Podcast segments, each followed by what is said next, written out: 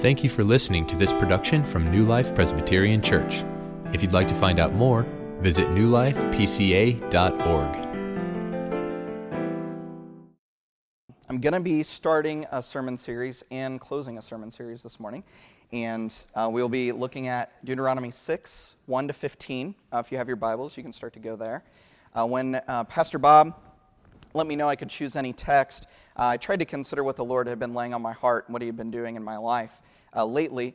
And uh, one of those things uh, is uh, the idea of uh, the law and living the law of love. And so, um, as we kick off 2015 together, I can't think of a better way to start the year than to consider how we can delight in the law of the Lord. And so, before we dive in, I just want to point us uh, to a couple resources that have been particularly helpful for me uh, and influential as I've thought about this more and more. Uh, so, this one is Kevin DeYoung's uh, Taking God at His Word. And this one uh, is Jerram Barrs, one of my professors of apologetics uh, and outreach, delighting in the law of the Lord. And so, hopefully, we can get those on the bookshelf sometime. they're wonderful books. so, before we dive in, let's ask the Lord to be with us now. Father, uh, open up our eyes uh, that we might behold wondrous things out of your law. Jesus, uh, yeah, we, we pray uh, for your spirit to be with us. Uh, for, uh, again, if your spirit is not here and is not working, then we, we labor in vain. so, Spirit, be present, speak through me. and Lord, I thank you for these wonderful people and, and, and pray that this time in your word would be an encouragement to all of us as we consider what you have to say to us today. And we pray these things in Christ's name.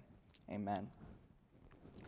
So, uh, you may have saw uh, NPR uh, released a interview this week uh, about Seventh Day Adventist pastor uh, Ryan Bell, and so uh, he's no longer a pastor, but about a year ago he was pastoring a church in California, and he's also a professor at Fuller Seminary, and he decided to make an odd decision to live a year without God. Uh, that was his 2014 New Year's resolution, uh, to have a year without God.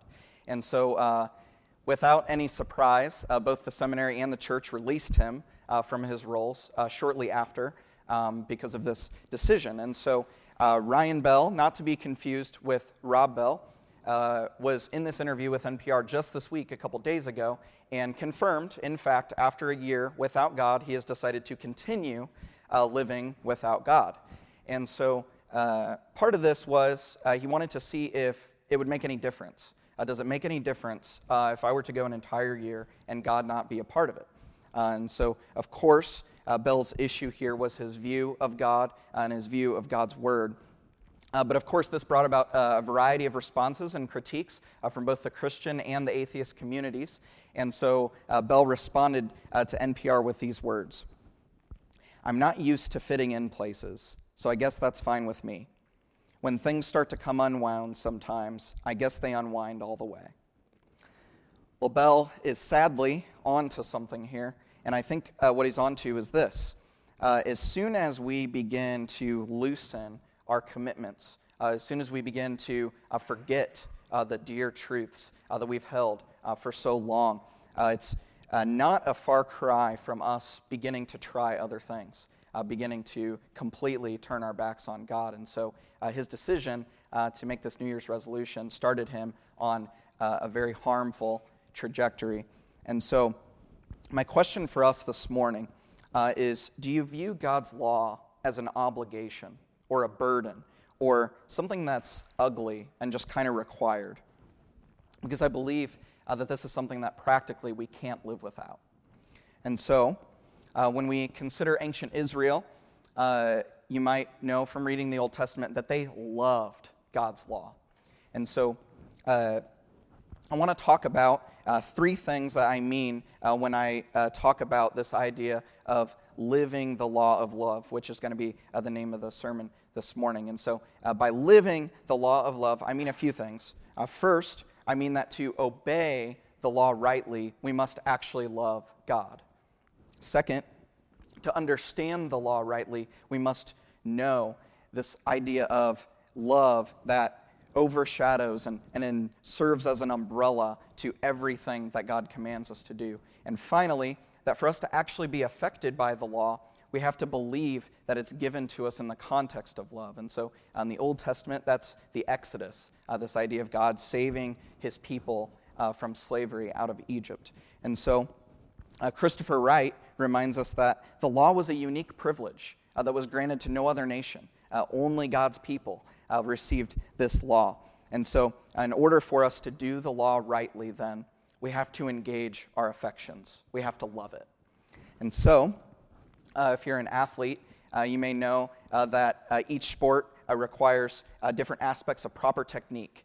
And if you don't actually enjoy the sport that you're playing, then I highly doubt that you're going to care a whole lot about the proper technique that's being asked of you.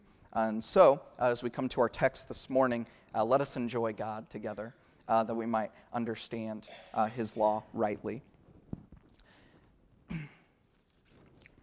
If you have your Bibles, uh, go ahead and uh, turn to Deuteronomy 6 if you haven't already. Uh, the words will be on the screen here in the ESV. Uh, go ahead and join me uh, in standing for the reading of God's word if you're able. And starting with chapter 6, uh, verse 1, hear now the words of Moses. Now, this is the commandment, the statutes and the rules that the Lord your God commanded me to teach you that you may do them in the land to which you are going over to possess it, that you may fear the Lord your God, you and your sons and your sons' sons, by keeping all his statutes and his commandments, which I command you, all the days of your life, and that your days may be long. Hear, therefore, O Israel, and be careful to do them, that it may go well with you, and that you may multiply greatly, as the Lord, the God of your fathers, has promised you, in a land flowing with milk and honey Hear, O Israel, the Lord our God, the Lord is one. You shall love the Lord your God with all your heart, and with all your soul, and with all your might. And these words that I command you today shall be on your heart. You shall teach them diligently to your children, and you shall talk of them when you sit in your house, and when you walk by the way, and when you lie down, and when you rise. You shall bind them as a sign on your hands, and they shall be as frontlets between your eyes. You shall write them on the doorposts of your house and on your gates. And the Lord, uh, when the Lord your God brings you into the land that he swore to your fathers, to Abraham, to Isaac, and to Jacob to give you, with great and good cities that you did not build, and houses full of good things that you did not fill, and cisterns that you did not dig, and vineyards and olive trees that you did not plant. And when you eat and are full, then take care, lest you forget the Lord who brought you out of the land of Egypt, out of the house of slavery. It is the Lord your God you shall fear. Him you shall serve, and by his name you shall swear. You shall not go after other gods, the gods of the peoples who are around you. For the Lord your God in your midst is a jealous God, lest the anger of the Lord your God be kindled against you, and he destroy you from off the face of the earth. This is God's holy word. You may be seated.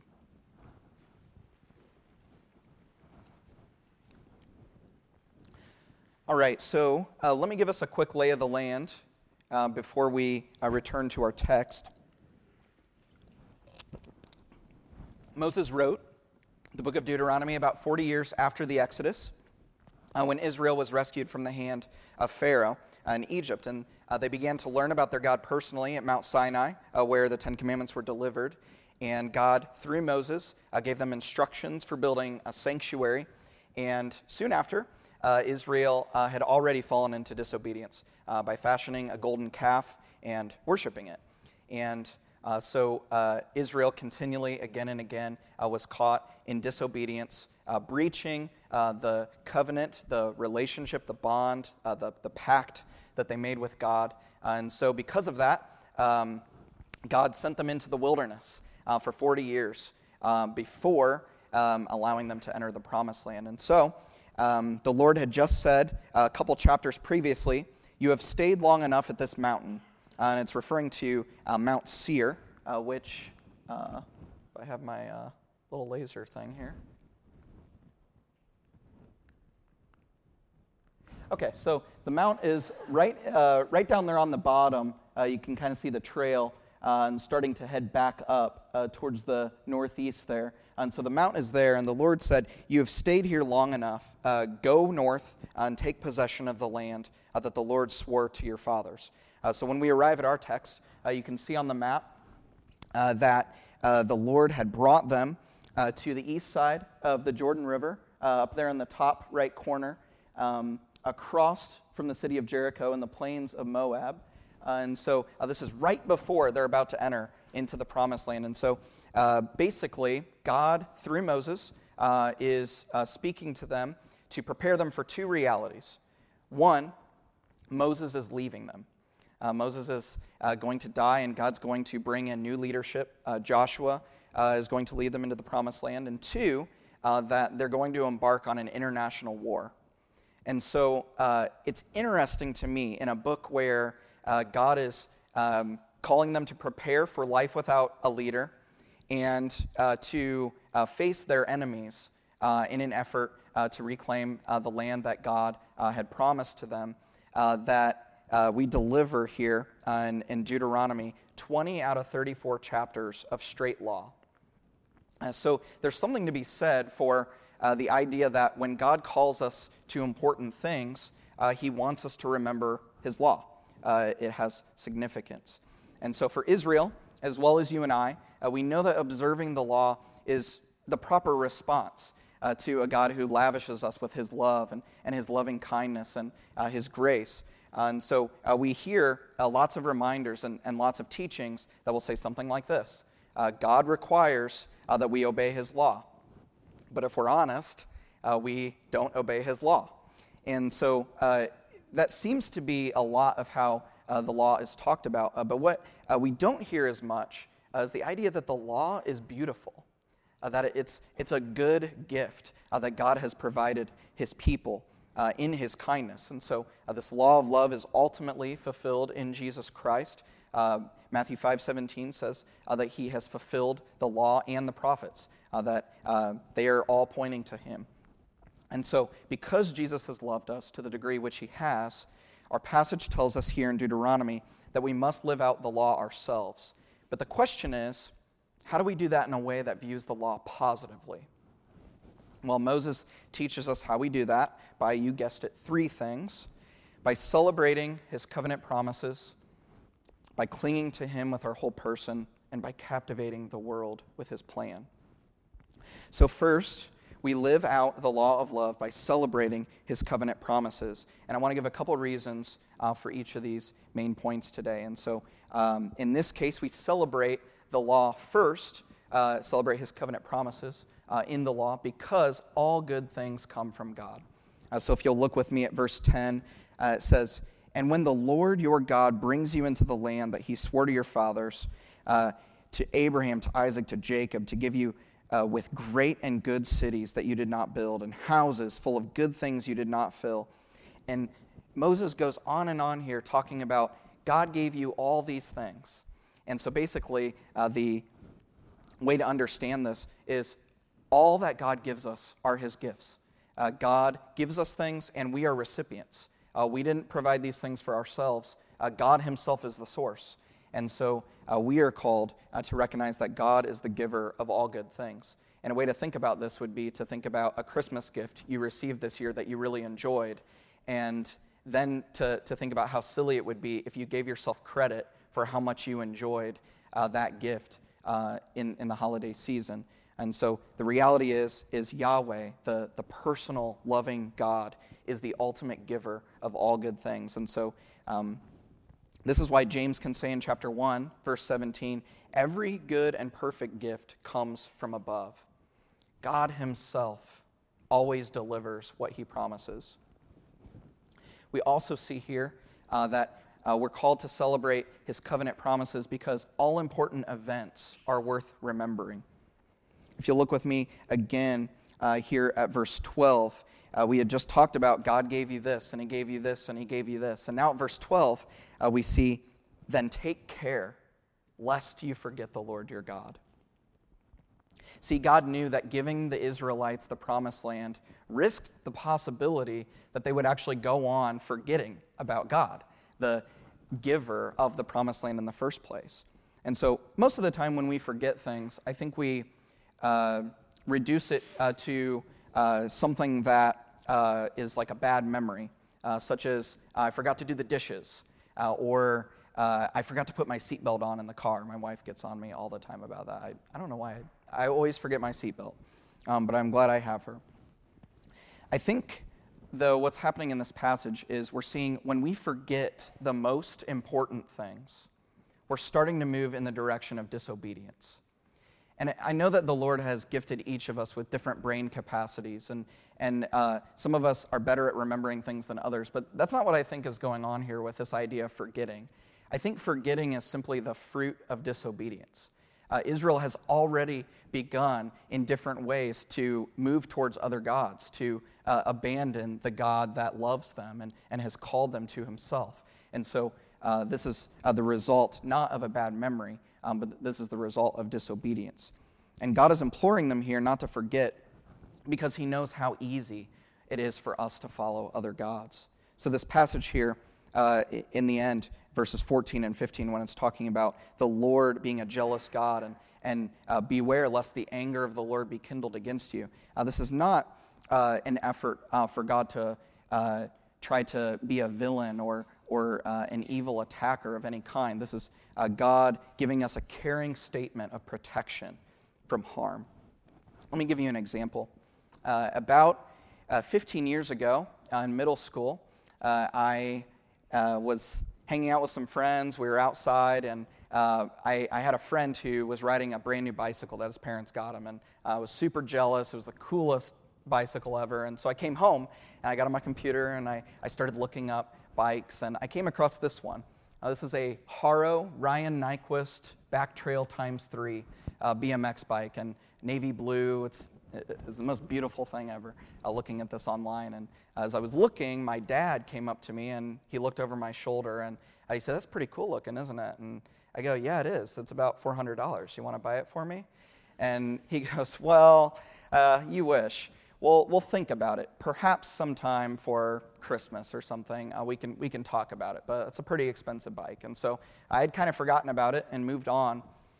And six months later, I walk inside, uh, and in my living room, in front of our Christmas tree, is that bike. And it had a big bow on it, and it, it said, Merry Christmas, love mom and dad. And it was the best Christmas gift I ever received because my dad remembered. And I, I, had, I had totally forgotten about it, but my dad remembered. And so it, it's, it's a good gift, uh, not because uh, of, of the fact that it was a bike. Uh, as a matter of fact, I actually have stopped riding bikes, uh, and I, would like to get back into that. But uh, I, don't, I don't even ride a bike, but we keep it at our house in St. Louis. So when I go down to my basement and I see that bike sitting there, I remember how I felt that day and, and seeing that gift. And so you, you might ask, well, what does this have to do with God's law? Well, the first thing my dad told me when I received that bike was this put on your helmet, go outside, and don't ride in the street. Don't be dumb, or you're going to get yourself killed. and so uh, it, it might have been natural for me to be angry or annoyed uh, by my dad's request, but actually, uh, I rode off very joyfully. Uh, as, a, as a matter of fact, um, the, the thought of, of my dad looking out for my well being was actually uh, the greatest gift that I could have. And so uh, my dad was protecting me, and so is God. And so when we think about Israel, uh, Israel was enslaved to their sins. They were enslaved uh, to the sins of Pharaoh, and, and God gave them the gift of freedom. And so the very first thing God did was form a covenant, a pact, a bond, that He would be their God, they would be His people. And one way that he would be faithful to fulfill his promises was to give the law to them. And so uh, th- there was no way for me to know necessarily that my dad would ever get me that bike, but here's what God is saying I am a promise keeper. And what I say and what I purpose, I will do it. You can count on that, and don't forget it. So Israel responded by celebrating. And this is why in verse 20, if you look a little further along in our passage, it says, when your son asks you in time to come, What is the meaning of the testimonies and the statutes and the rules that the Lord our God has commanded you? Then you shall say to your son, We were Pharaoh's slaves in Egypt, and the Lord brought us out of Egypt with a mighty hand. And the Lord showed signs and wonders, great and grievous, against Egypt and against Pharaoh and all his household before our eyes. The whole law then serves as a reminder. They had ceremonies and feasts, uh, kind of like we have the Lord's Supper, communion, uh, together. Some people will helpfully classify the law and break it down into three parts. Uh, they'll talk about moral laws, uh, basically ideas of right and wrong, uh, civil laws, which relate to Israel as a nation, uh, and ceremonial laws, which relate to Jewish customs and traditions. And, and so I think these categories are helpful but I would say the, the key here is not that we treat the law like some buffet where we can just pick and choose, uh, but rather that we see uh, all 613 Old Testament laws, all of them have redemptive principles behind them. And we're called to value what God values. And that's what those laws are saying to us. So, uh, we happily live out the law of love by celebrating God's promises, uh, but we also do that by clinging to Him as whole people. So, we're going to bounce back to the middle part of our passage, uh, verses 4 through 9. So we cling to God because our entire personhood is under his reign. And we're also going to talk about the idea that our entire livelihood is under the, God, uh, under the reign of God. Uh, but let's start with personhood. Israel is called here to listen up. Hear, O Israel, the Lord our God, the Lord is one. One commentator points out that this is not mainly a statement about the internal unity of God as much as it is a statement about exclusivity. There is only one God, and his name is Yahweh, and it's he that we serve, it's he that we worship. Therefore, love the Lord your God with all your heart, with all your soul, and with all your might, and teach these diligently to your children. See, uh, this means we love God with our physical bodies we love God with our thoughts. We love Him with our affections. This doesn't uh, mean necessarily that uh, we um, cast aside feelings, um, but uh, it is important to say that we are not ultimately guided by our feelings. Uh, living by faith in God's word is what we're called to do. Uh, that's part of the point of this passage. Uh, but it doesn't mean that our affections are not important. See, I think we Presbyterians, a lot of times, need to learn to kindle our affections, uh, to get passionate about the things that God is passionate about because we're whole people. Uh, we're not brains on a stick. Uh, God has called us to engage the heart, uh, to uh, be captivated by the things that God is captivated by. And uh, if it's true that somehow having affections means that you're naive or dumb or wimpy, then I think we should all turn to Psalm 119 in our Bibles and just rip it out because the psalmist in Psalm 119 goes on and on and on for 176 verses, just obsessing over God's commands and talking about how much he can't help but worship and delight and love uh, the, the ideas of God's law and his commandments and the things that he's provided. And so, if the psalmist thinks it's okay for us to get excited about God and his law, then we should too. So Deuteronomy 6 is saying we need to love God with everything we are. Get excited, get passionate, cry a little bit. God's law is beautiful. And that doesn't mean don't think, uh, as Pastor Bob uh, just quoted uh, Jonathan Edwards uh, earlier. Uh, Jonathan Edwards was an extremely serious, mature, and deep thinking pastor. And he built his entire ministry around having affections for God. So don't be afraid of it. God gives us affections, and so use them. But be careful not to let them ultimately guide you in the place of faith. So we cling, we hold on to God tightly because our whole life is under His reign and His dominion. But it's not just that we worship Him with our thoughts and our affections. Uh, verse 7 here says, Teach these things to your children when you sit down and when you walk and when you talk of them, when you rise and when you lie down. Basically, this idea of our entire livelihood being under the reign of God means this all of it is under God's reign. Every single thing that you could think or do or respond to Uh, it is all under God's reign. And so submit to Him in that and uh, allow uh, your life to have no nooks or crannies uh, where God cannot speak. Uh, we see here uh, a quote that's very well known, but I'll put it here on the screen. this is by Abraham Kuyper. He says, There is not a square inch in the whole domain of our human existence over which Christ, who is sovereign over all, does not cry, Mine. This means we can love God at work, we can love God at home, we can love Him in our hardships, in our joyful times, uh, in our uh, excitable memories, and in our most painful uh, situations, uh, in our um, homes, uh, and in our workplaces. Israel is told in verse 8 to bind the command to love God on their hands and to write it on their doorposts. And many Jews actually take this literally in fulfilling these commands. As a matter of fact, uh, this section here in Deuteronomy 6 4 to 9 uh, is known as the most important Jewish prayer, and it's one of the most memorized passages in the Old Testament.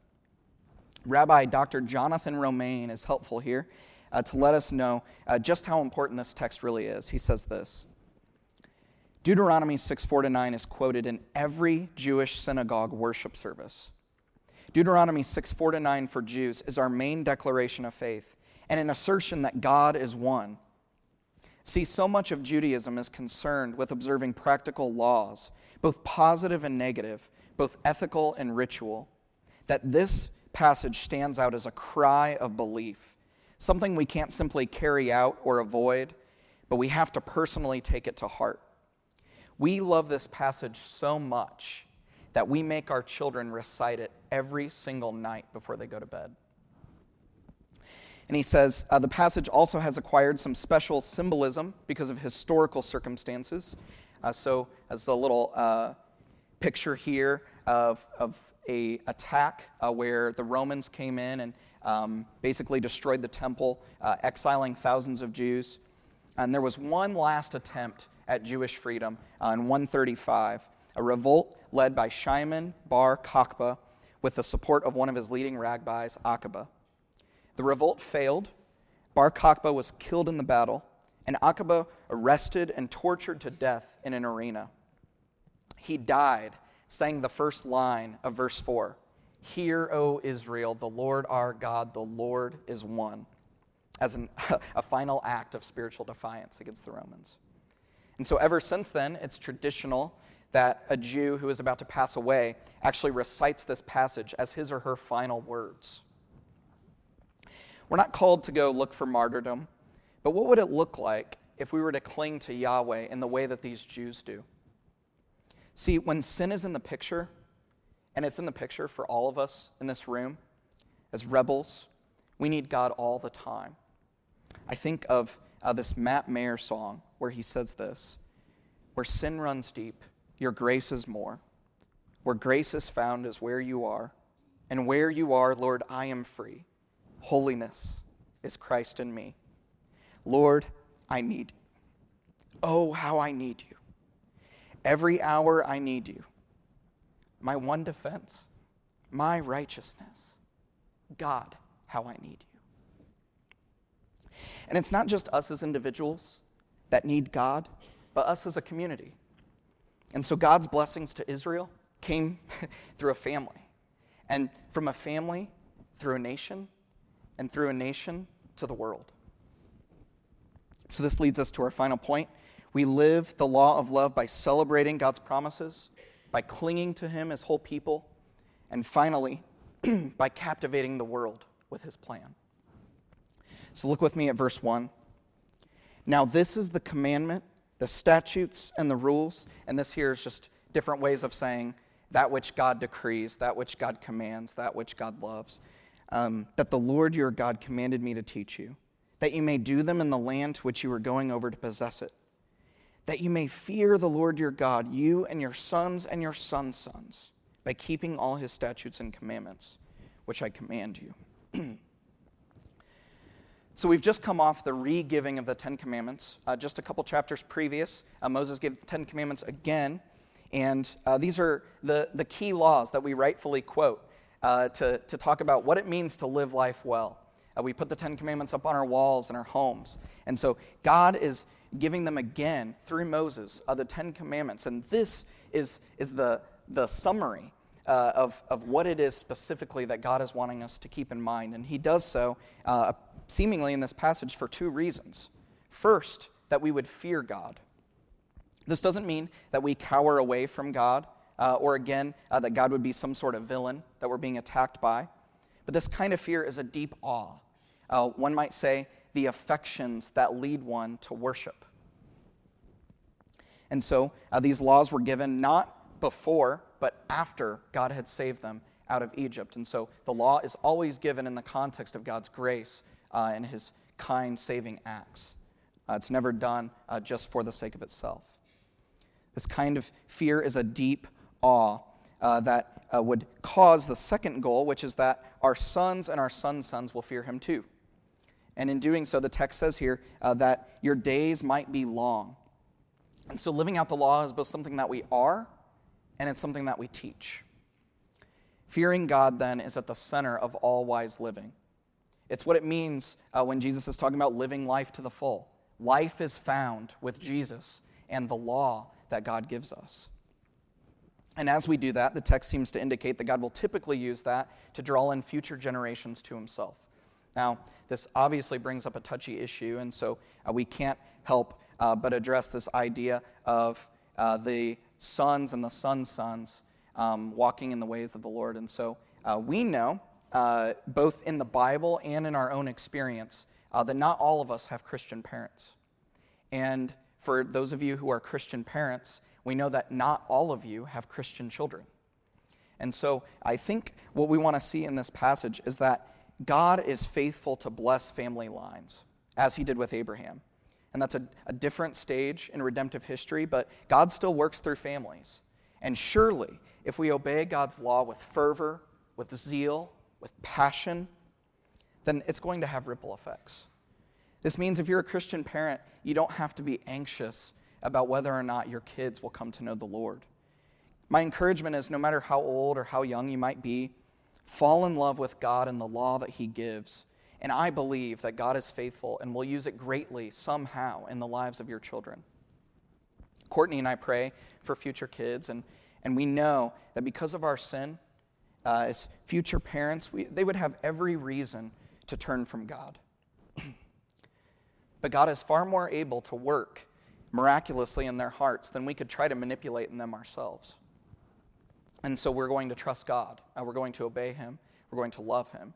And, and we're going to obey His law as best as we can. And so let's take a look uh, here uh, at verse 3. Uh, and so we talked about uh, captivating the world with His plan because fearing God encourages wise living. Uh, but we captivate the world with His plan also because listening to God encourages human flourishing. And so here at verse 3 Hear therefore, O Israel and be careful to do them that it may go well with you, and that you may multiply greatly as the Lord, the God of your fathers, has promised you, in a land flowing with milk and honey. And so we see both verses 3 and 4 say, Hear, O Israel. And so anytime you're reading in the Bible and very closely to one another, you see the same thing twice, Hear, O Israel, assume that the emphasis is off the charts. Uh, it's important. God wants us to listen up. So we're not called just to receive a message in one ear and out the other, uh, but we're called to take this to heart. And actually, here in verse 6, it says, These words that I command you today shall be on your heart. So we hear God's commands in a way that, if we responded to them, would result in the multiplication of God's people as He has promised. And so this means uh, that God's law, as it's given to families, uh, flows out into the wider community. That God's law is contagious that you can't come into contact with God's law and positive ripple effects not take place. So, the implications of obedience then move away from just us as individuals uh, and even us as families uh, into the wider community that we're a part of. And the promise here is for flourishing. It says, uh, a land flowing with milk and honey. And so this phrase is used consistently to describe the land of Canaan, a place of uh, great sweetness uh, great fertility. And uh, these, are, these are traits that certainly we couldn't say of the wilderness uh, where the Israelites were dwelling. And so uh, this would have been a huge answer to prayer uh, for them uh, to be able to even see Canaan, let alone actually live there. And so Moses is letting us know that God has a plan to bring about his blessing and his offspring and his land. Things that were promised to Abraham, things that we lost at the Garden of Eden when our first fathers sinned uh, and turned from the Lord. And so Moses is letting them know God has a plan, and all that was lost at the Garden of Eden is being recovered. That uh, as we live the law of love, God is going to use this to bring his kingdom to earth. He's going to save and captivate people um, with his law. Uh, his law is going to be on their hearts, uh, not just in some future day uh, when Jesus finally returns, but he's already doing that right here, right now. And so, uh, let us love God's law and walk by faith. But there's one more thing we have to consider. In Matthew 22, uh, a lawyer tests Jesus, and he says, Teacher, what is the greatest commandment in the law? And Jesus said to him, You shall love the Lord your God with all your heart, and with all your soul, and with all your mind. This is the greatest and first commandment, and the second is like it you shall love your neighbor as yourself. And on these two commandments depend all the law and the prophets. And so, this is why the common phrase you may have heard, love God, love people, uh, that's why this mantra is not too far from the truth. But I would say it's missing something. It assumes that we actually have it in us to love God and love people, but we don't. We're sinners. And so, you might be thinking, as I've been saying these things, Cody, you're calling us to constantly love God, constantly celebrate His promises, constantly cling to Him, constantly captivate the world with these things, and it's simply too much. It's, it's like an unrealistic New Year's resolution, and I'm, I'm not even going to fulfill these things by the end of January. Uh, maybe I started a Bible reading plan in Genesis 1, and I'm not even going to make it to the end of Leviticus. Well, I would say you're right. If we were left with love God and love people, we would have no hope.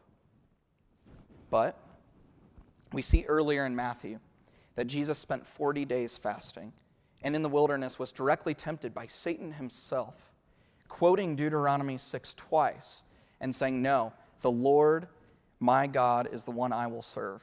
Yahweh is it. I will not bow to you, Satan. And so, as Israel spent 40 years wandering around in the wilderness for disobedience, Jesus himself was completely obedient constantly, never sinned once.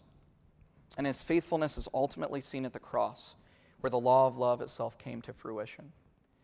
As Romans 5 says, and was quoted earlier, God shows his love for us in this while we were still sinners, Christ died for us.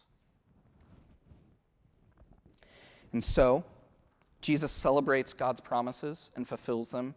Jesus clung to God with his whole being, even to the point of death. And Jesus captivated the world with God's rescue plan. And he did all of this on our behalf. And so, if you've never made the decision to trust in Jesus for life and salvation, or you're visiting today and, and these, are, these are new things, uh, that, and you need to think more about them and talk to someone, uh, I, I, encourage you, please talk to an elder. Uh, you can talk to me uh, we would love to, to interact with you and, and to, to help answer some questions and, and just to hear uh, where you're coming from. Um, but I encourage you and implore you uh, trust in Jesus. Uh, give your heart to Him, uh, receive salvation. Jesus loves you. Now walk by faith by loving Him. You might be asking, uh, well, how do I do that? And so I want to leave us today with three practical things, three practical ways that we can live the law of love in 2015 and beyond. And so um, oh, okay.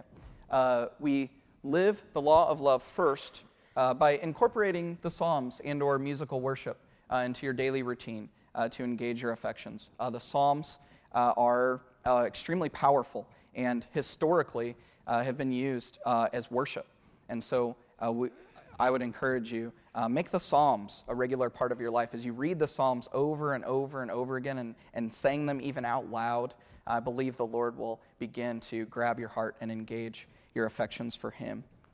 Uh, but second, uh, I would encourage you to invite a friend or a close family member to uh, enter into your life uh, by asking this uh, How much joy do you see in my life, honestly? And so uh, you may ask your friend or your family member uh, Do I seem more like a cynical critic, or do I seem like a joyful servant? But third, we would also see our main work as a way to celebrate, cling, and captivate. And so, uh, in other words, when you go into work, or when you uh, change the baby's diapers, or when you have a conversation uh, with a friend, uh, always enter in by seeing these things as a bridge to God rather than a hindrance from God. And so, uh, I'm a technician at Apple. Uh, I fix iPhones, and it's a very fun job, but also a very frustrating job. and so, uh, a lot of times when I walk into the mall, uh, I just pray to myself and uh, I, I, say, Lord, I'm about to be in a bad mood in about five minutes. So I need you uh, to give me endurance and I need you to change my heart so that I can love these people well. And so I'd encourage you uh, to think about yourself as a loved ambassador uh, who is on a loving mission. And so, again, the unchanging promises of God's word, not our affections, are our authority. The Christian is called to live by faith, trusting in God and His Word. But here's the important thing it is impossible for us to live by faith while remaining apathetic in our affections towards God. We've been given a great gift in Jesus. And so, friends, let us not embrace uh, this uh, Pastor Ryan Bell's nonsense of uh, a year without God. Uh, we can't afford a year without God. We can't afford an hour without God. And so, as Kevin DeYoung says, I'll put this quote up uh, to finish obedience to the law from a willing spirit, as made possible by the Holy Spirit, is the proper response to free grace. And so, would it be, friends, that we would walk by faith and stand joyfully as children of the promise? And we're actually going to sing that right now to kindle our affections.